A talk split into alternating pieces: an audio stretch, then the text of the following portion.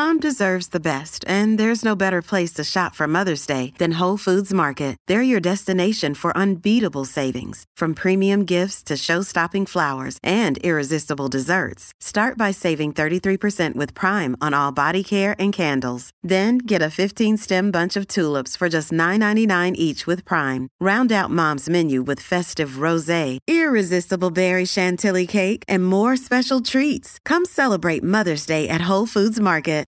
This episode is brought to you by La Quinta by Wyndham. Your work can take you all over the place, like Texas. You've never been, but it's going to be great because you're staying at La Quinta by Wyndham. Their free bright side breakfast will give you energy for the day ahead. And after, you can unwind using their free high speed Wi Fi. Tonight, La Quinta. Tomorrow, you shine. Book your stay today at lq.com. Many of us have those stubborn pounds that seem impossible to lose, no matter how good we eat or how hard we work out. My solution is PlushCare. PlushCare is a leading telehealth provider with doctors who are there for you day and night to partner with you in your weight loss journey. They can prescribe FDA-approved weight loss medications like Wegovy and Zepbound for those who qualify. Plus, they accept most insurance plans. To get started, visit plushcare.com slash weight loss. That's plushcare.com slash weight loss. Welcome to the New Books Network.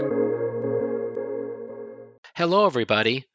Welcome to the Queer Voices of the South podcast on the New Books Network. I'm John Marszalek, your host for today's podcast.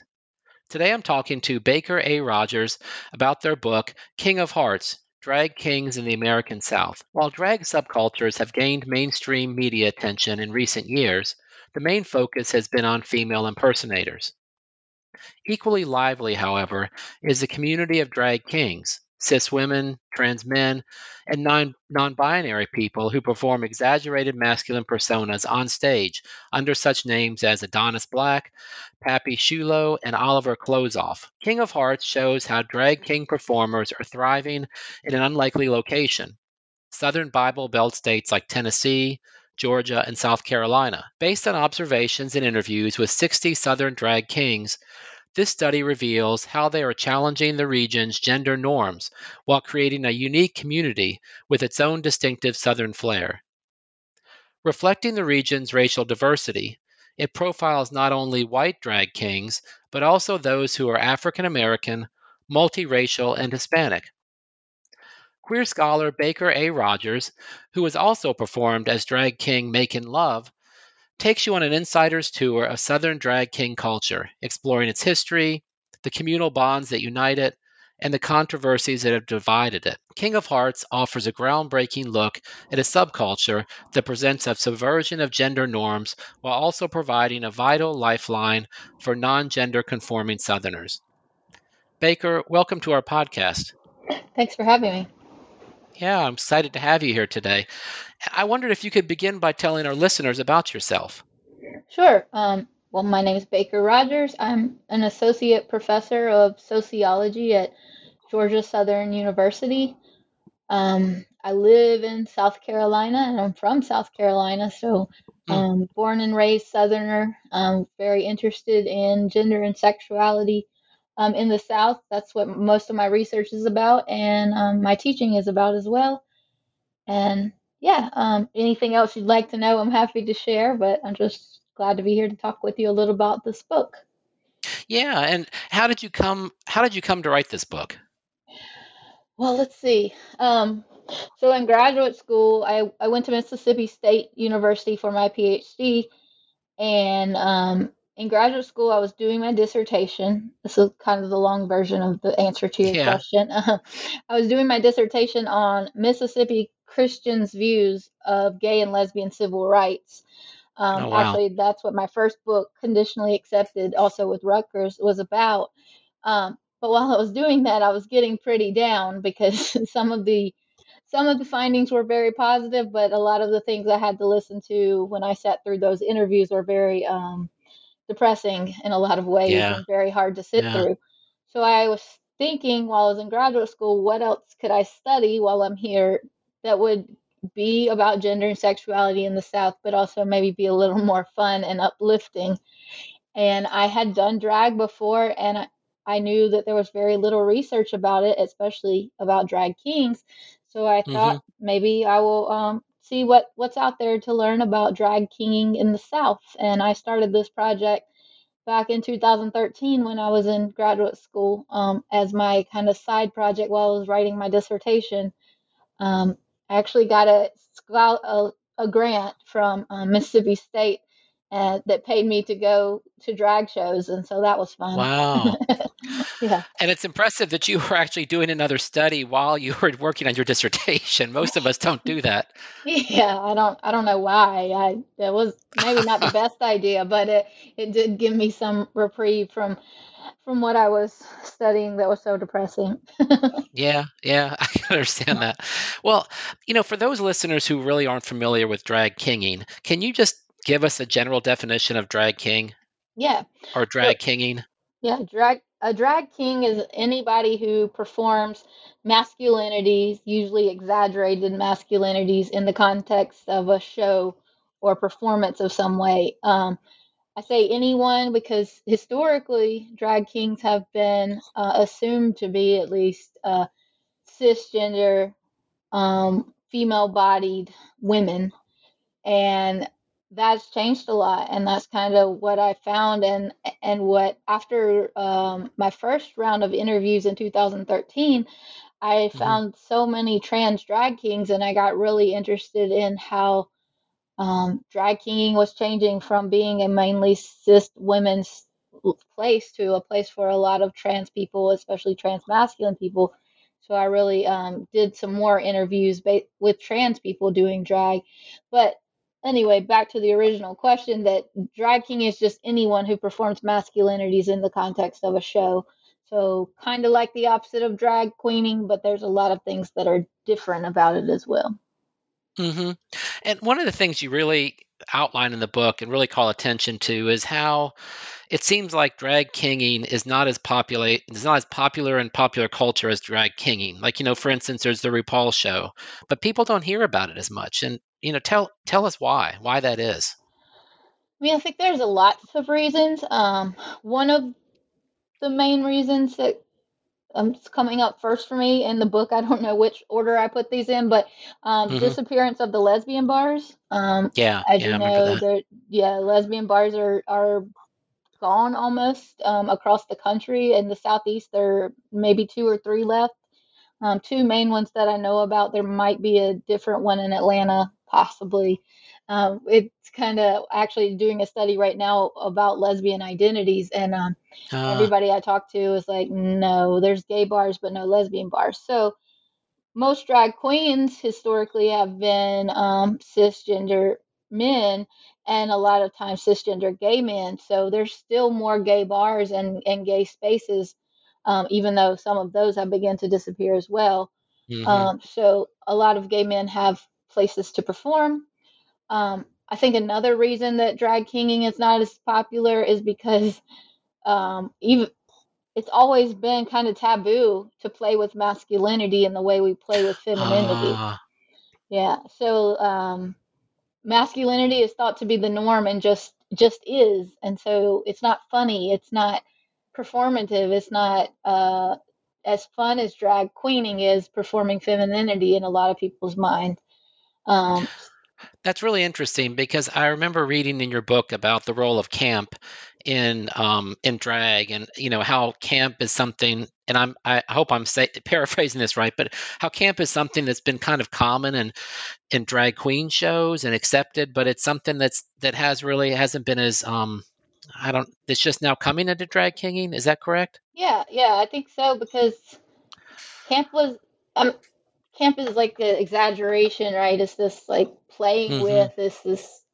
I mean, when I think of camp, I think of the term queering of something, right? You're just Oh yeah, yeah. messing with it. Uh, and and people didn't know how to do that with masculinity because, I mean, we can see back into the 1800s female um, imperson, I mean, male impersonators who were women impersonating men, but even that impersonation was a very like I wear a suit and tie and pretend to be a man, not that I'm going to interrogate masculinity, right? Not that I'm going to break it down like drag Mhm. queens break down femininity in all kinds of hilarious ways and all kinds. I mean, it's just seen as having a lot more to perform, a lot more to queer, a lot more to do with. And it's just now that drag kings are starting to realize that you can play with masculinity the same way you can play with femininity. And that masculinity Mm. in some ways can be even funnier because we've taken it to be so serious for so long. Yeah, so it's it's been almost taboo, especially in the South, to uh, I don't know to stare to to mock masculinity. I don't know if mock's the right word. Yeah, yeah, I think so. I think sometimes it Yeah. is mocking, sometimes it's just exaggerated. It's been taboo and it's also been like, I don't know how to do it. Like no one's done it. So what do we do? What how do we how do we exaggerate masculinity? I mean, uh, a lot of people had trouble thinking about that. Now, a lot Uh, of ways uh-huh. they do that still is like through um can be problematic like through they don't know how to do masculinity in a funny way except through ethnic stereotypes and things like that um, I think which is why, or sexist stereotypes, which can be funny if you're if you're queering it in a certain way, but it can also be problematic. So it's just like, Yeah, yeah, yeah. how do we how do we make fun of masculinity with not without getting into like really um, negative things like sexism and racism and these types of things? Well, you said something really interesting. I'm kind of skipping around too, if that's okay, through your Yeah, book, because. I guess, yeah. Um, I'm trying to think what uh, you, you talked about how, um, and I'm quoting you here. You said drag represents hegemonic masculinity, but it also can represent challenging masculinity and demonstrating um, the performing the performance of all genders. I think it is. And you talked about how you noticed in the South that there was more that that Southern drag kings were more likely to shy away from doing drag as a political commentary versus exaggerating some of the masculine stereotypes that are that are really negative. Um, in fact, you give an example of rape, for instance, in one one section. Yeah, yeah. So, um, yeah, hegemonic masculinity is just that culturally accepted, like when you think of what is a man, like what image hmm pops in your mind. And and for most people, that's just like a very uh, buff guy. He's usually white, he's usually good looking, like all these things. And then we also know that a lot of toxic masculinity comes from men trying to be this hegemonic form of masculinity. Um, and and when drag performers don't understand how to parody masculinity, but instead just mock, just they just um, what's the word? They mimic it instead of Mimic trying to it, make it funny. Yeah. So when they mimic it, it can be really problematic. Like the example I gave of seeing someone act out a rape scene to a song that was it was about rape, and they, but they did it in this performance, and people did didn't really seem that bothered by it. Like it was like, yeah, that's what men do, kind of Yeah, you said it was a Nine Inch Nails song, I believe, right? Yeah, yeah, it was fuck you like an animal, and and Yeah, and I yeah. was I was so I was surprised when I read that, but then I um I I wondered why why you thought it was that um you were more likely to see you're more likely to see drag kinging used as a political commentary versus in the South. Yeah, um, well, drag kinging, uh, as I said in the book, that mainly grew in the cultural mainstream in the um, early 1990s. And when it started, a lot of it was um, in the Northeast and um, on the West Coast, and it came out of colleges, and it was usually feminist organizations doing it. Ah, okay. So a okay, lot of the starts of drag kinging getting more popular really came out of these different drag troupes or drag families, uh, usually called themselves troupes, that were often like college gender studies students and stuff. So they were really Ah, political okay. and they were trying to challenge gender and they were mostly cis women, a lot of lesbian cis women who wanted to say we can we can act like men if we want to, we can look like men if we want to, and they really wanted to take power back from men. Um, but as as drag migrated from the west coast and the northeast, hmm um, it it began to get into bar culture in ways that weren't necessarily political and became more about like the entertainment aspect of it and the fun of it, um, like drag queen instead of just being political. So now a lot of the drag kings, especially the younger drag kings, don't understand or don't even know about the political history of drag kinging and the like even back to male impersonators, right? In the 1800s, mm-hmm. they were they were doing this as is a political act in a lot of ways to say, uh, I deserve a place on the stage. I deserve the power. I deserve to be listened to. I deserve to be able to make jokes. Um, but now a lot of the drag kings in the South don't know that history and don't connect with it, and they're just using drag either for fun or as a way to try on masculinity because they think they might be trans or genderqueer or something like uh, that. Ah. So um, yeah, yeah. In general, a lot, a lot, um, not as as an educated population of drag kings, which has a lot to do with region, has a lot to do with just changes. It has a lot to do with you know class also.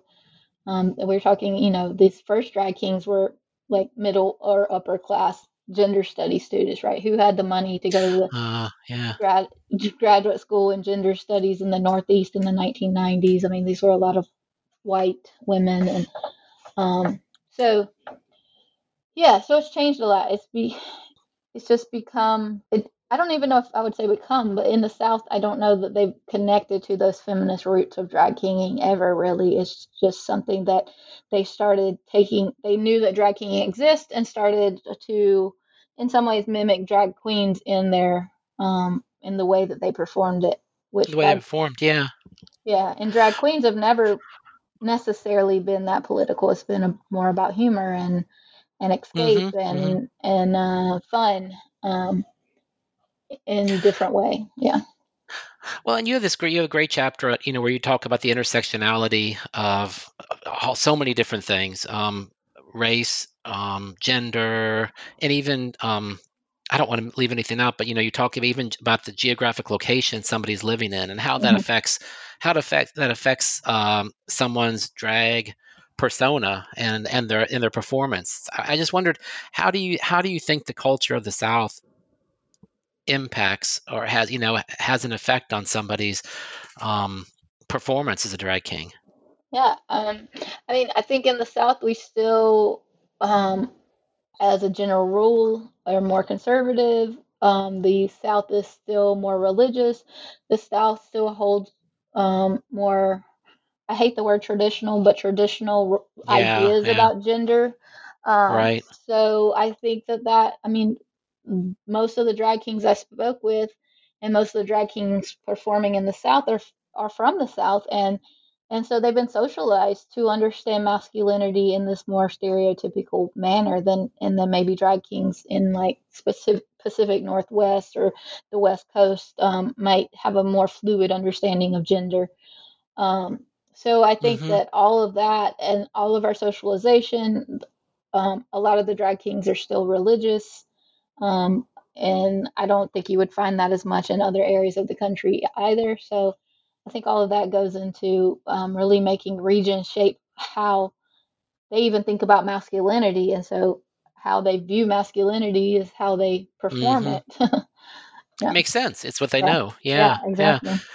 Kind of tied to this is you make a comment that I thought was interesting. You say that um, masculinities are performances. What did you mm-hmm. What did you mean by that?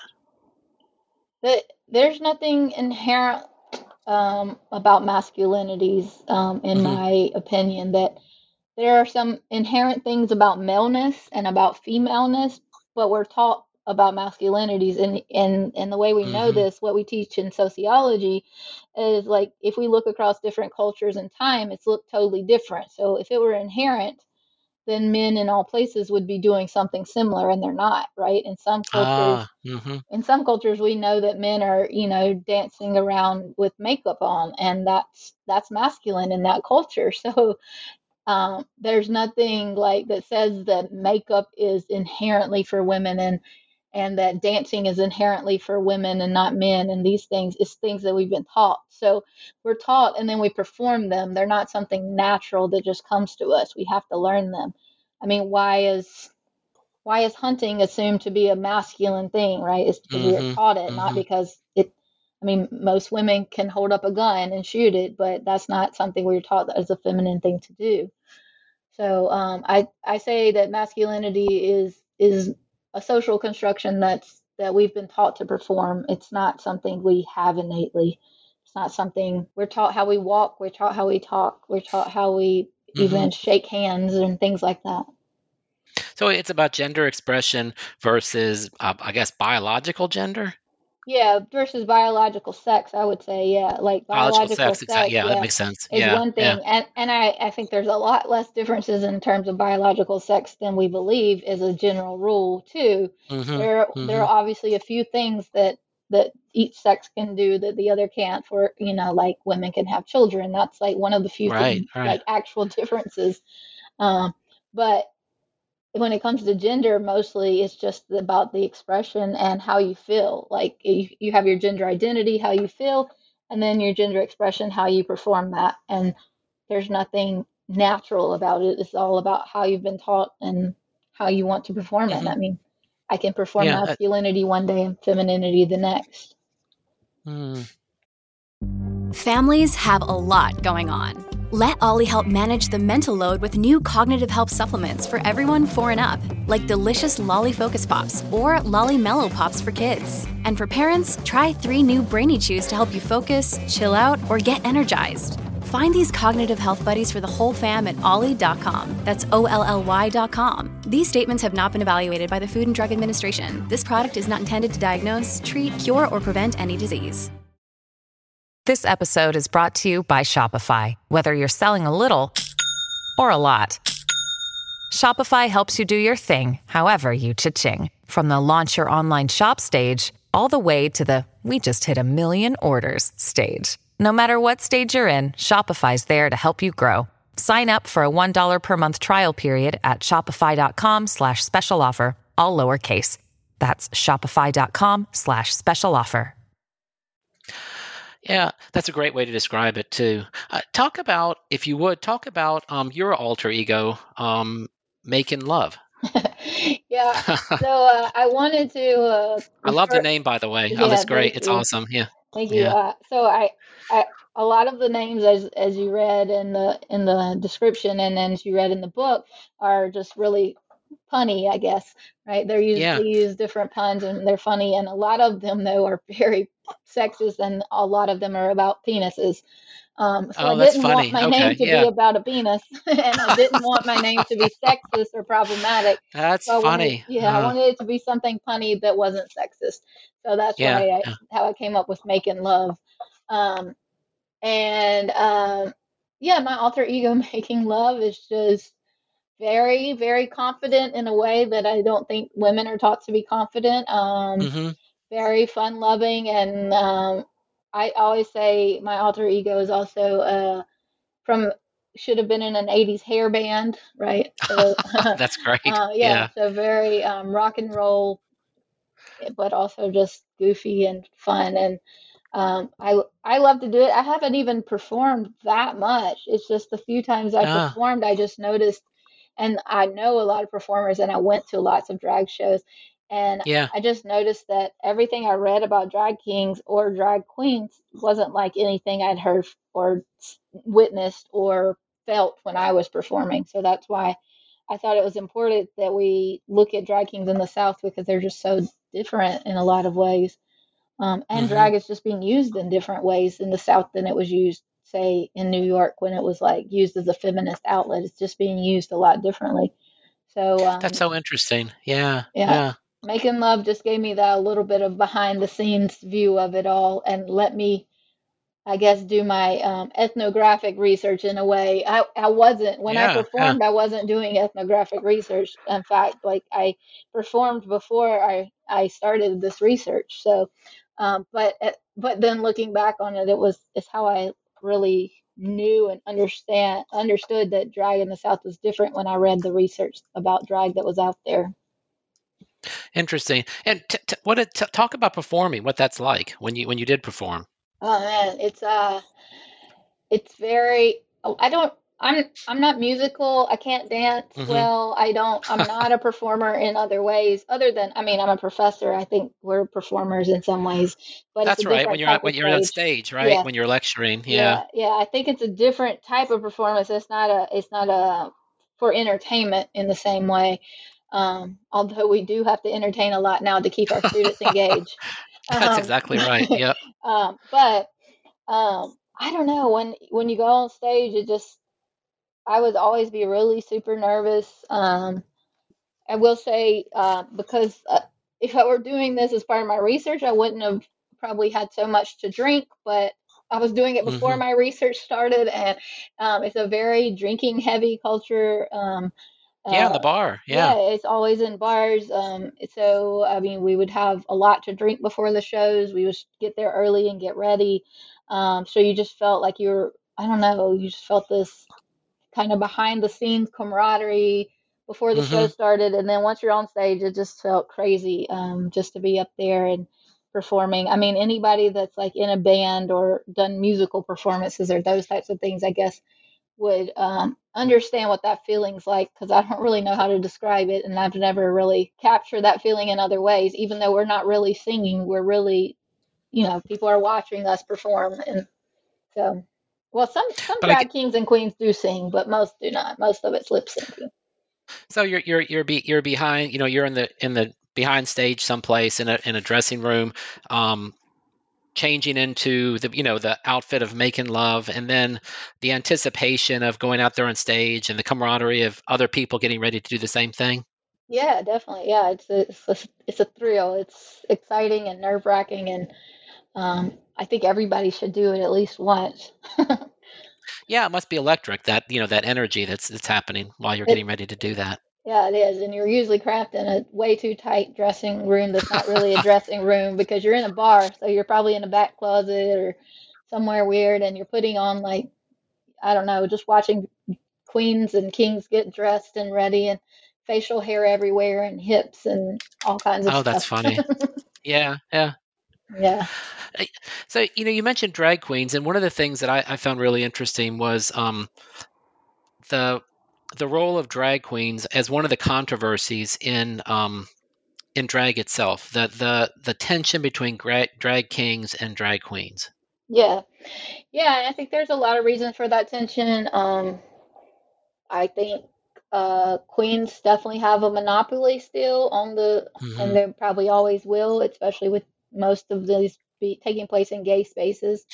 Um, I think there's something to be said for outside of drag. It's assumed that queens have male bodies, and that and that translates into more hmm power in our society. Yeah, Um, and even when they're dressed like women, even when they're performing as women, they still have that power because it's assumed underneath they have a penis, which is crazy, right, right? right, That right. that that we assume this one thing that we can't see and we don't know for sure if they have gives them some kind of inherent power, even when they're hmm performing as women. Um, Right, yeah, right. so um, I think that's part of the problem. I think there has been a long tension between um, gay men and other people within the queer community, lesbians, hmm trans men, those types of things. So I think that falls over into drag, obviously. Um, gay men have gotten a lot more of the resources and a lot more of the support from hmm um, organizations and politically than um, other groups have. And I think some of that tension spills over into um, these controversies between drag kings, which at least the ones I talked to were mainly either cis lesbian women or um, or genderqueer and maybe hmm identified as lesbian or queer in some way, or trans men. And these are all groups that um, have had issues with gaining space and resources and these types of things in other ways from from gay men, specifically white gay men.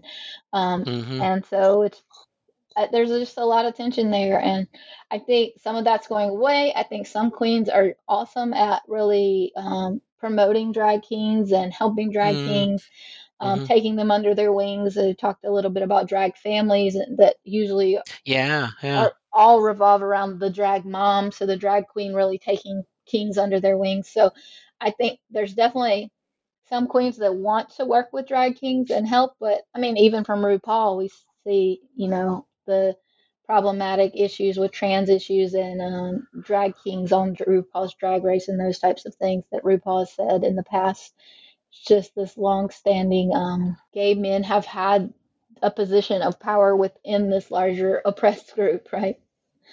Yeah, it's it's it mimics mimics overall society. It seems Yeah, like it seeps in, it seeps into our community too. yeah. Unfortunately, it always does. Yeah, Yeah. You touched on for a moment when you mentioned RuPaul, but I thought this was interesting that a lot of people may not be aware of it. And the controversy, one of the controversies you talked about was the tension between um, cis cis drag performers and trans drag performers. Yeah, yeah. Like you said, RuPaul's been involved in that, but it's a much bigger issue too. That just in general, um, I think until very recently, drag was seen as something for cisgender people to do because it was assumed that if you were trans, that you were cheating in some way because you were getting maybe hormones or you were getting surgeries or things like that. So it was no longer an illusion. Um, that so drag mm-hmm. when started out as I mean and they still like some people still call it a male illusionist, right, or female illusionist. Oh, um, I didn't know yeah, that. Okay, yeah. yeah. So it's this idea of an illusion that um, we're kind of playing with your mind, and we're really something else underneath. Um, and so when when you start to change your body, then it was seen as cheating or problematic, or that why would you want to continue to perform if you really are a man? Um, but now we've started to see it go so far as to trans kings being really accepted and then go so far as that like cisgender straight men are performing as drag kings. So really, uh, it's very rare. But I saw a cisgender. Actually, he was. I think he was a gay man, but he was a cisgender black man performed as a drag queen king and won the show. Uh, and some people were not happy with that because they said he cheated. Like it's not. You're not you are a man. Like you can't perform as one because you are a man. But he was a really good dancer and he performed as a drag king and he won the won the contest. So that so then I wonder how does that fit into the definition of a drag king? Yeah, I mean, for me, it fits into my definition because anybody does, performing yeah. masculinity in the context of a drag ah, show. okay.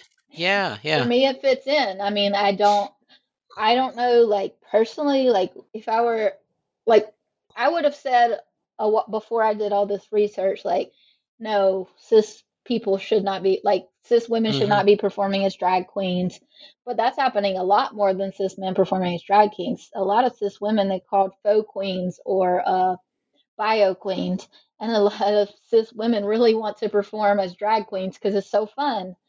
Um, so interesting, and you yeah. know, I've heard people say, you know, in terms of a drag queen, um, who's a cis woman, a, a, a, woman playing a man playing a woman. Yeah, yeah. So I guess I guess it's the same with a yeah a man playing a woman playing a man. Yeah, and but that's assuming that you had to be a woman to be a king, or that's right. Be, that makes yeah, that makes sense. Yeah, yeah. so it's yeah. really just it's really just a man exaggerating masculinity and or a woman exaggerating femininity because they want to do it, but it, it comes back to the question of is this what drag is for. And also, mm-hmm. I mean, I think it comes to a broader question too um, that I've been coming up against lately, especially in my lesbian research and just in general, mm-hmm. hearing that some straight cis people are starting to call themselves queer. And it's like, once we let everybody uh... be it, ah. does it become nothing? And like, is there is there really an you know there's a need for a queer space. Like that might be why the lesbian bar has disappeared because we feel like there's no longer this need. And when we lose that, where do queer people go? What do queer people do? Where do they go? Yeah, uh, yeah. Who are queer people? If everyone is queer, what does that even mean? Like, so I think it gets to this bigger question of like, if we start letting cis men be drag kings, then are they just going to take over drag kinging as well, and then it just not be this queer, powerful thing that it could be for trans and, and non binary and women.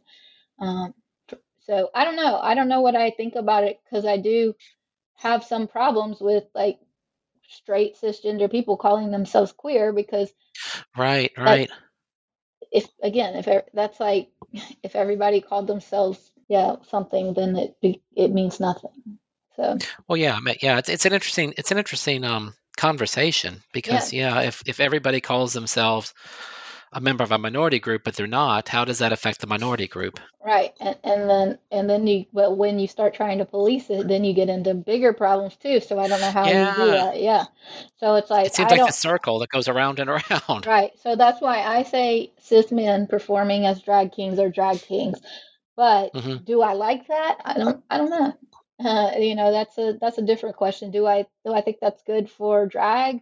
Probably not, because it's going to take positions away. It's going to take. Mm-hmm. But Yeah, I don't have yeah. a problem with trans men performing as drag kings. So then, then the question becomes, how do we draw that boundary? Because I, you know, I know that trans men are men, but Right, they right. do have a different history, and they also probably a lot of trans men were performing as drag kings before they transition, and they don't want to lose that community. Um, whereas cis men don't have that same issue. So I, I don't know. So I I'm not going to police it in my definition of it, in my own understanding of it. It is hard Mhm, for me mhm. to think if everyone is something, then then it means nothing. And it ha- and I think that drag and and the word queer and all these broader conversation, I think these things are powerful, and I I don't want to water them down to a point that they're not they lose their power. But at the same time, I don't I yeah. don't want to be the police of them because I don't want to tell people what they can and cannot do in any way. No, it, it's it's a it's a fascinating conversation. We could probably have a whole other show about Oh, that because for it's it's so sure, it's yeah. so it's so interesting. Yeah. Yeah. Well, you know, I think a good way to um, end our talk today on a positive note is to talk a little bit about the benefits of drag that that you discuss in your book. Yeah, um, I think especially in the South, the benefits are just tremendous. It gives people uh, an outlet um, to play with gender in a way that Southern society is maybe not ready for. Um, we're starting to see younger people really play with gender more out in everyday life, but um, people my age and older did not have that space. Mhm. So drag gives people the ability to try on different versions of gender, try on different genders, try on um, just to see how that would feel in everyday life. Drag provides support, you know, that camaraderie I talked about. It provides um, a support system that may not be available to trans and queer people um, in the South in the way it is in other areas where there are more resources. Um, and overall, it just provides an outlet. Um, I think the most important thing is the resources and the support system, but also having an outlet just to have fun and step outside of talking about discrimination and and prejudice and thinking about what's negative about being queer. It provides a queer space to step into that's supposed to be there for fun. Um, Mhm. and I think that's Yeah. important, like to celebrate queerness. I mean, drag really is a celebration and a and a literal sing and dance celebration of queerness in some way. I love that. That- That's a that's a perfect way to end our talk today because it's it's a it's a beautiful statement. So, well, Baker, thanks so much for talking to me today. Yes, thank you. Thanks for having me. It's very fun. I love I love talking about drag anytime. Oh, it's a fascinating, it's just a, a wonderful conversation. Um, and to our to our listeners, if you are interested in reading Baker's book, King of Hearts, click on the highlighted title of the book in the description included with this podcast. You can follow our podcast on Twitter at Voices Underline South, in the public group Queer Voices of the South on Facebook, or email us at queervoicesofthesouth at gmail.com. And join us again next time for Queer Voices of the South on the New Books Network.